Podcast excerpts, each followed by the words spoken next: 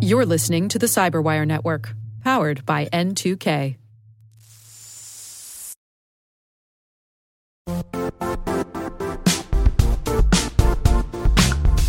The IT world used to be simpler. You only had to secure and manage environments that you controlled. Then came new technologies and new ways to work. Now, employees, apps, and networks are everywhere. This means poor visibility, security gaps, and added risk. That's why Cloudflare created the first ever connectivity cloud. Visit cloudflare.com to protect your business everywhere you do business.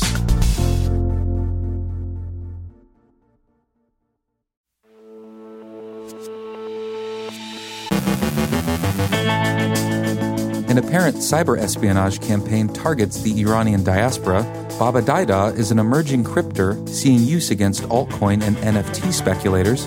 RATDispenser is out in the wild, a malware as a service operation. Proofs of concept published for Microsoft exploits.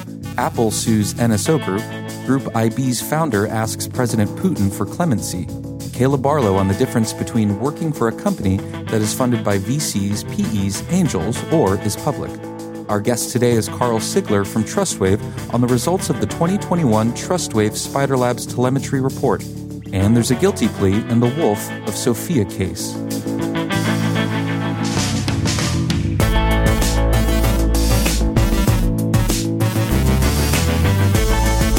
From the CyberWire studios at Data Tribe, I'm Trey Hester with your CyberWire summary for Wednesday, November 24th, 2021.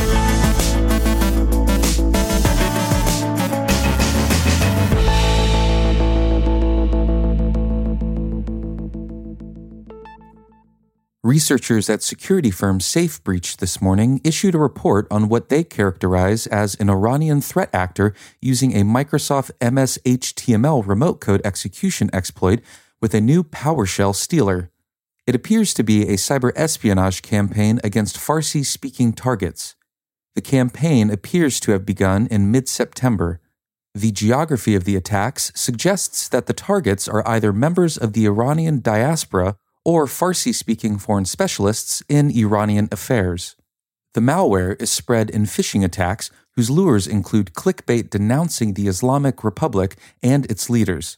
As SafeBreach puts it, quote, almost half of the victims are located in the United States. Based on the Microsoft Word document content, which blames Iran's leader for the Corona massacre, and the nature of the collected data, we assume that the victims might be Iranians who live abroad and might be seen as a threat to Iran's Islamic regime. The adversary might be tied to Iran's Islamic regime since the Telegram surveillance usage is typical of Iran's threat actors in Infy, Ferocious Cat, and Rampant Kitten. Surprisingly, the usage of exploits for the infection is quite unique to Iranian threat actors, which, in most cases, rely heavily on social engineering tricks. The U.S. isn't the only country where Farsi speakers are being prospected, but it does account for a bit more than 45% of the infestations SafeBreach's heat map displays.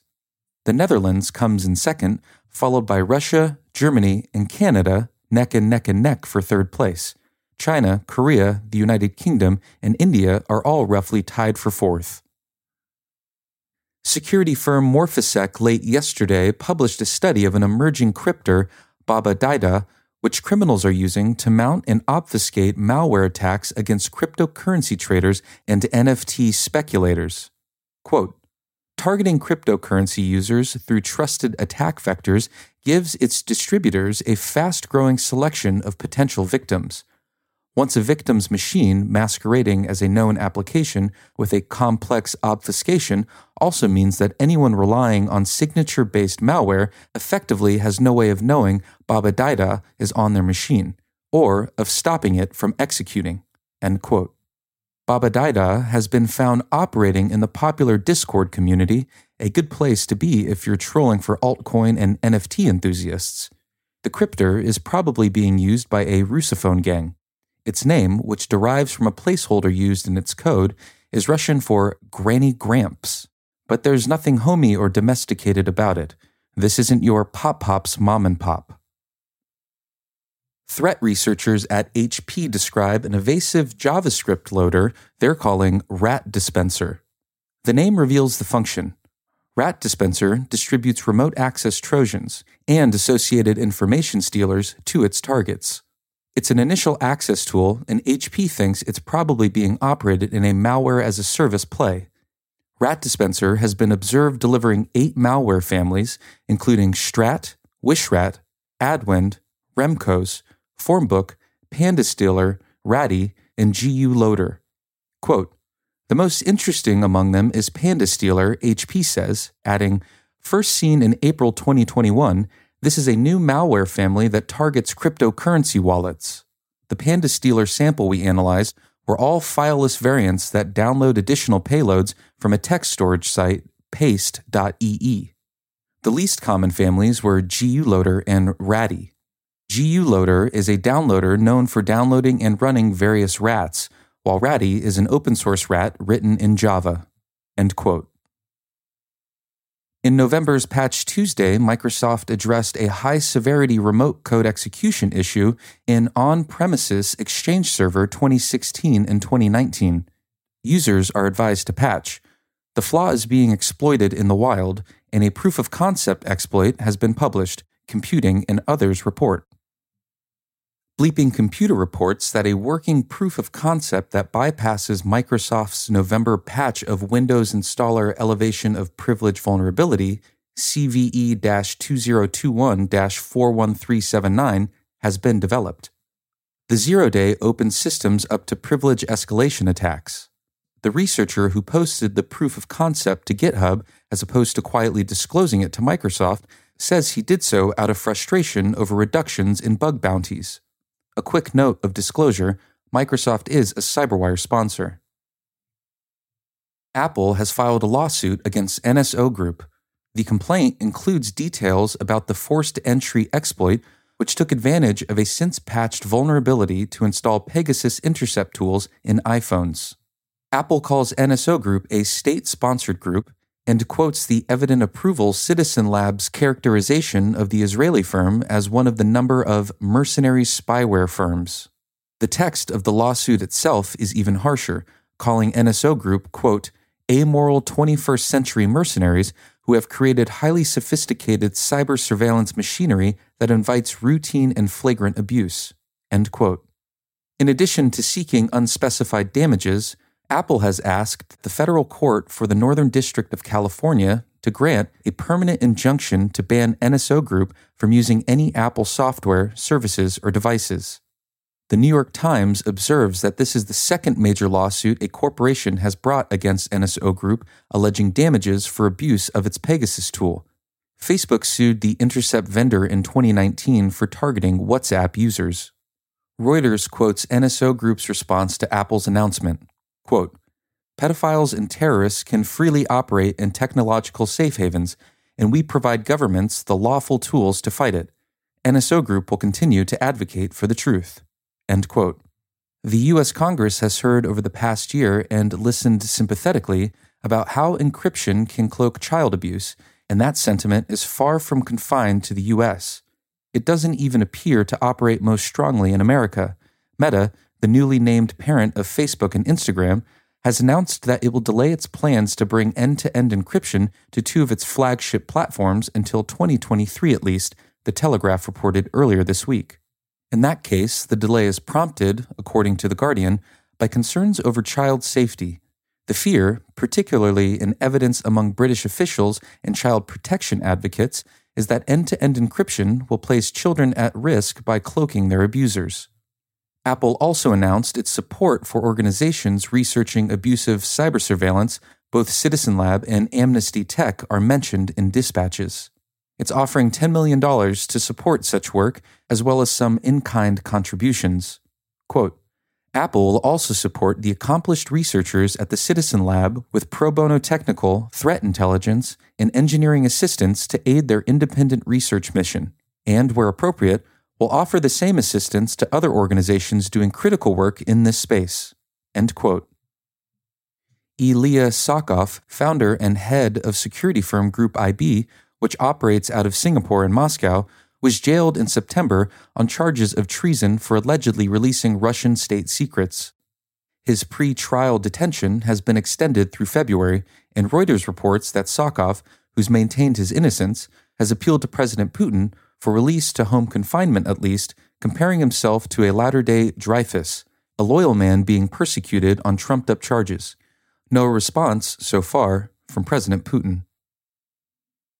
And finally, Bloomberg reports that an Israeli man who's identified only as Tal Yak Iziev and has his face blurred out in news photos copped a guilty plea in Munich court to charges that he served as an accomplice to the Wolf of Sofia, bubbling investors in Germany and Austria out of lots of cash by running investment scams through call centers located in various Balkan locations.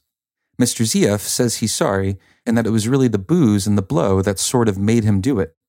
Bloomberg writes Tall Yak Iziev consumed two to three liters of whiskey and two or three grams of cocaine every day, occasionally also heroin. His lawyer, Sarah Stoll, told the court the drug abuse was a way to cope with the high pressure and also because of the qualms he had about what he was doing to investors, she said. He's seeking to get into rehab and hopes to be transferred to Israel, where his former wife lives with their children. If she takes him back, well, that's one forgiving ex.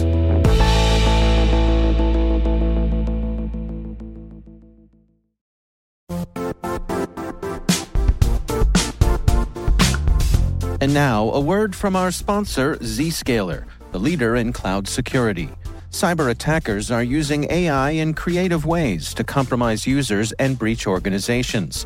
In a security landscape where you must fight AI with AI, the best AI protection comes from having the best data. Zscaler has extended its zero trust architecture with powerful AI engines that are trained and tuned by 500 trillion daily signals. Learn more about Zscaler Zero Trust Plus AI to prevent ransomware and AI attacks.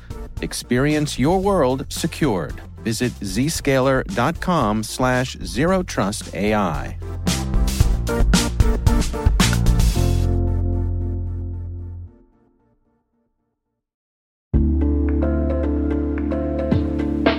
Are lengthy security reviews pulling attention away from your security program? With the largest network of trust centers, Vanta can help you streamline security reviews to win customer trust, save time, and close deals fast. Proactively demonstrate security by showcasing key resources like your SOC 2 or ISO 27001 and provide real time evidence for passing controls. And when a security questionnaire is required, Vanta takes the first pass for you. Visit vanta.com slash cyber to take a self serve tour. That's vanta.com slash cyber.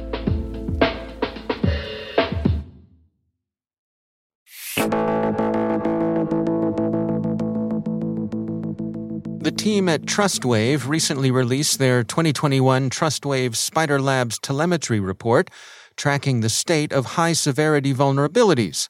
It's a mixed bag overall. Organizations understand the need to patch their systems and in many cases are doing so, but overall, it's hard to say they're doing so in a timely manner. Karl Sigler is manager of the Spider Labs threat intelligence team at TrustWave. You know, we've seen a, a massive trend in vulnerabilities being discovered anyway. In 2020, we saw a little bit over 18,000 vulnerabilities reported and cataloged by uh, the National Vulnerability Database uh, from NIST. This year, 2021, we're on track to surpass that. Uh, so, year after year, we're seeing more and more vulnerabilities exposed, released, documented. What we aren't seeing is any improvement in administrators actually getting those patches in place. And why do we suppose that is? I mean, do, do we have uh, empathy for the folks who are out there trying to get this done every day? Or do they, what, what would they say if we asked them? um, I think we should have empathy for the poor administrators out there. While we are seeing that administrators aren't putting patches on as quickly as we would like, the reasons for that uh, are, are, really diverse. Um, you know, I think there's this mythology that administrators are understaffed, um, they are over their heads with too many things to do, things fall through the cracks. Uh, perhaps it's just lack of experience or laziness I don't think that's necessarily true. I think there are a lot of reasons why we're not seeing patches applied. Uh, and not all of that has to do with uh, inexperienced administrators or just lazy administrators. There, there are some very good reasons why patches aren't being applied in a very timely fashion. And what do you suppose some of those are? Uh, so I think complexity plays a huge part of this. Um, when you have such complex software that interacts clusters of servers rather than just one single server. A lot of these organizations are globally disparate. Um, so you have systems that may be uh, spread out across multiple geographies, multiple time zones, administrators with different languages. Um, once you have that level of complexity, especially for these larger organizations, that complexity cascades right down to patching, and it makes the patching process a, a very difficult one to navigate. Uh, and, and I think that a lot of administrators that work for those large organizations would completely agree with that. For the smaller organizations, we sort of see sort of the opposite story. They may not be as complex, but then the, the staffing isn't as robust or maybe as experienced as some of the larger organizations. And sometimes those administrators, they, they are the ones that maybe have had too much put on their plate and patching may be the last priority on their on the list. Uh, so it's there's a bunch of different reasons why this occurs, um, and I think complexity and just all of the hoops that need to be hopped through in order to get proper patching in place is a big part of that. So, based on the information that you've gathered here, what are your recommendations? I think first off, definitely organizations need to make sure that they um, have a good inventory of their networks. I think you mentioned it; it's an important point because first and foremost, if you don't know what assets you have, you don't know what to patch. Uh, and that involves not just doing a network scan of uh, IP addresses, that involves talking to your staff, uh, that involves looking for odd protocols, um, you know, older protocols like NetBEUI or, Lord forbid, IPX. Um, and, and newer things like IPv6. a lot of people do their inventory just based on IPv4 addresses and don't realize that IPv6 is the de facto standard, and there may be exposed uh, systems just from those addresses. Uh, so, proper inventory is first. I think that organizations with a proper inventory will better be able to prioritize which systems are critical to them, and then assign responsibility to patching perhaps outside of your administrative staff. If you make your systems administrators responsible for patching too, a lot of times it's going to be deprioritized. Uh, administrators, uh, especially in this day and age, they're primarily focused on the availability of their systems to their users. Patching takes away some of that availability. Um, so, just to avoid issues, they may put that to the bottom of the list. But if you have a separate team dedicated to just making sure you're up to date on patches, that's their primary mission statement, I think you'll find that it gets done a lot faster and, and a lot more in a cleaner fashion where it's not causing outages or problems with your, your infrastructure. Um, and then, of course, formalize and document the process. Once you actually have it set up, make sure it's documented and that it's a living document that is constantly updated. That way, if your administrators or your patching team gets bitten by a rattlesnake on their way to work, um, they can go ahead and um, uh, pull that documentation out and, and follow what the previous admins before them were doing. That's Karl Sigler from TrustWave.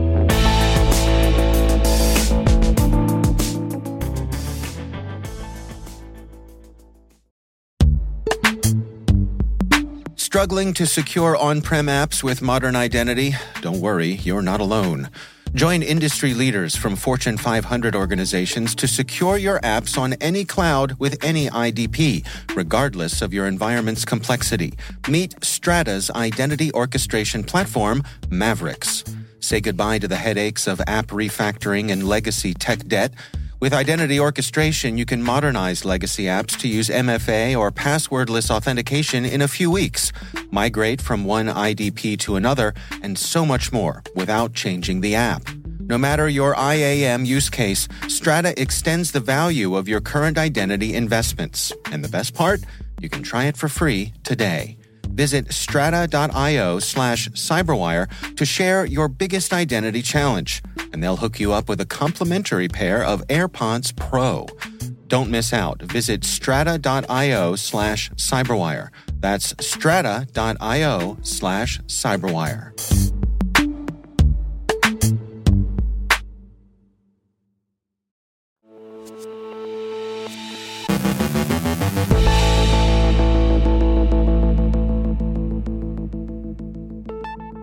And I am pleased to be joined once again by Caleb Barlow. Caleb, always great to have you back. You know, I, I, keep seeing all these headlines in the news about what they're calling the Great Resignation, and uh, you know, people leaving their jobs uh, for for different jobs, for better jobs.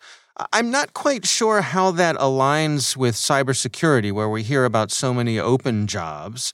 And I wanted to check in with you on that. I mean, where, where, where do you think this this whole notion of a great resignation is going to resonate in our vertical? Well, you know, with 4.4 million people quitting their jobs in September, I think it's going to get interesting. And a lot of this, Dave, is people just kind of coming back out of the pandemic saying, hey, is the grass any greener on the other side?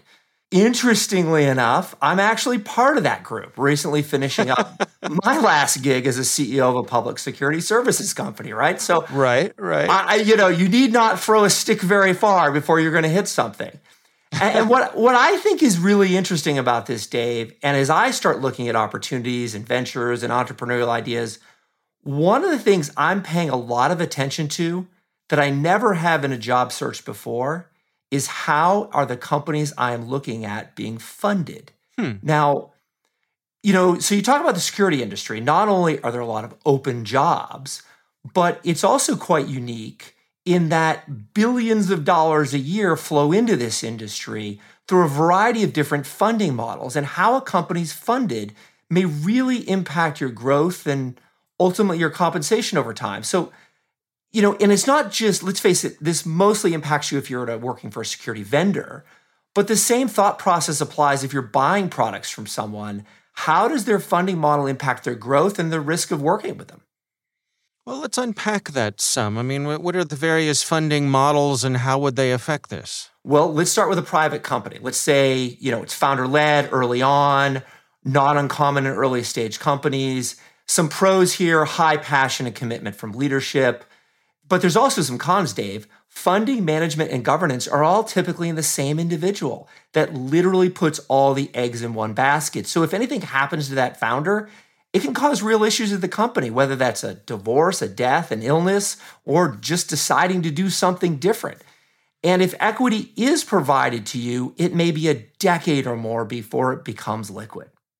What about some of the other funding models? Well, I think the other kind of common funding model that we see a lot in the security space is venture capital. And what this involves is outside capital being brought in to help a company grow, often multiple rounds. And the game here is that each successive round, the valuation of the company should go up in an effort to offset any dilution for early investors. Now, what I like about a VC model is governance is typically held at a board level. So now you're spreading out responsibility to multiple people versus all the eggs in one basket employee equity often becomes really real, even at some fairly low levels in the organization. There's an opportunity for upside.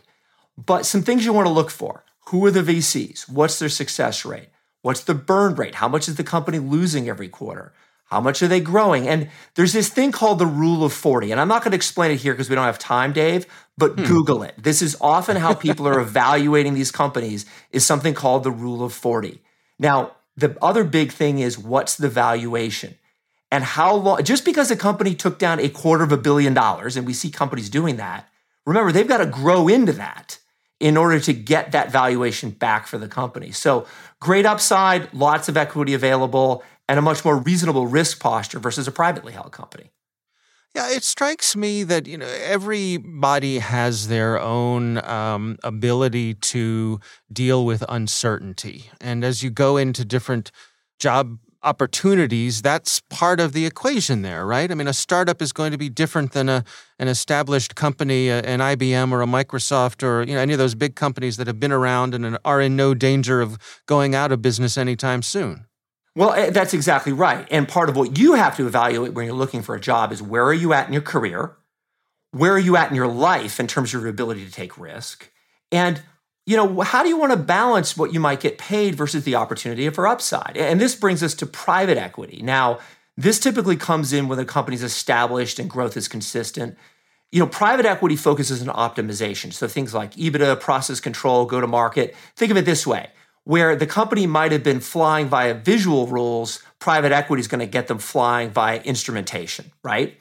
Hmm. And The opportunities for private equity get really interesting, especially if you're one of the top executives in the company. It can be very lucrative because your investment, what you might roll into the company, if you will, goes alongside that PE firm. Now, the downside is sometimes a liquidity event might be five or 10 years out and it comes with gates, right? So PEs, there's often not multiple rounds. It's oftentimes a mega grant, right? They buy the company, they put X amount in, and they want to see a return on that. But often you'll see 12 to 15% of that investment reserved for employees.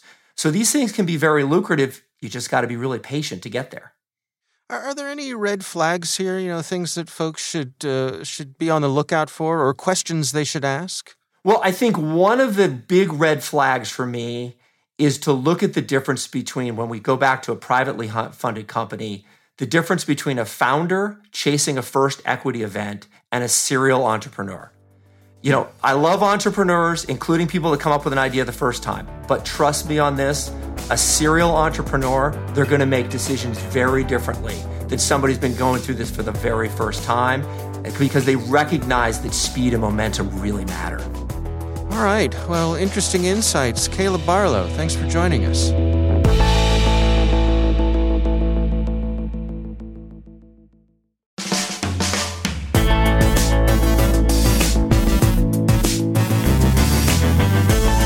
And that's the Cyberwire. Tomorrow is Thanksgiving here in the US, and we wish everyone a happy holiday.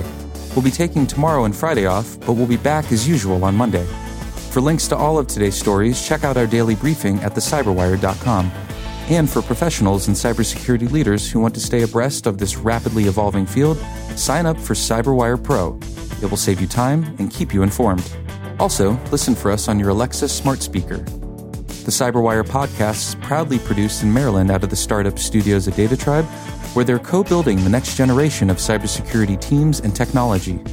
Our amazing Cyberwire team is Elliot Peltzman, Brandon Karpf, Puru Prakash, Justin Sabie, Tim Nodar, Joe Carrigan, Carole Theriault, Ben Yelin, Nick Veliky, Gina Johnson, Bennett Moe, Chris Russell, John Petrik, Jennifer Eiben, Rick Howard, Peter Kilpe, and I'm Trey Hester, filling in for Dave Bittner.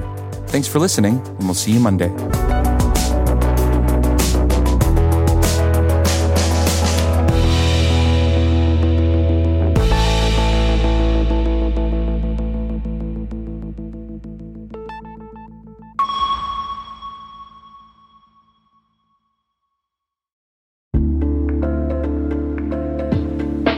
Listeners. We're always looking for ways to improve the N2K Cyberwire network and maintain the intelligence driven news experience that keeps you in the know on the latest developments in cybersecurity. We've launched our 2024 audience survey and would love for you to take a few minutes to share your feedback. And hey, there's even a chance to win a $100 Amazon gift card if you complete the survey.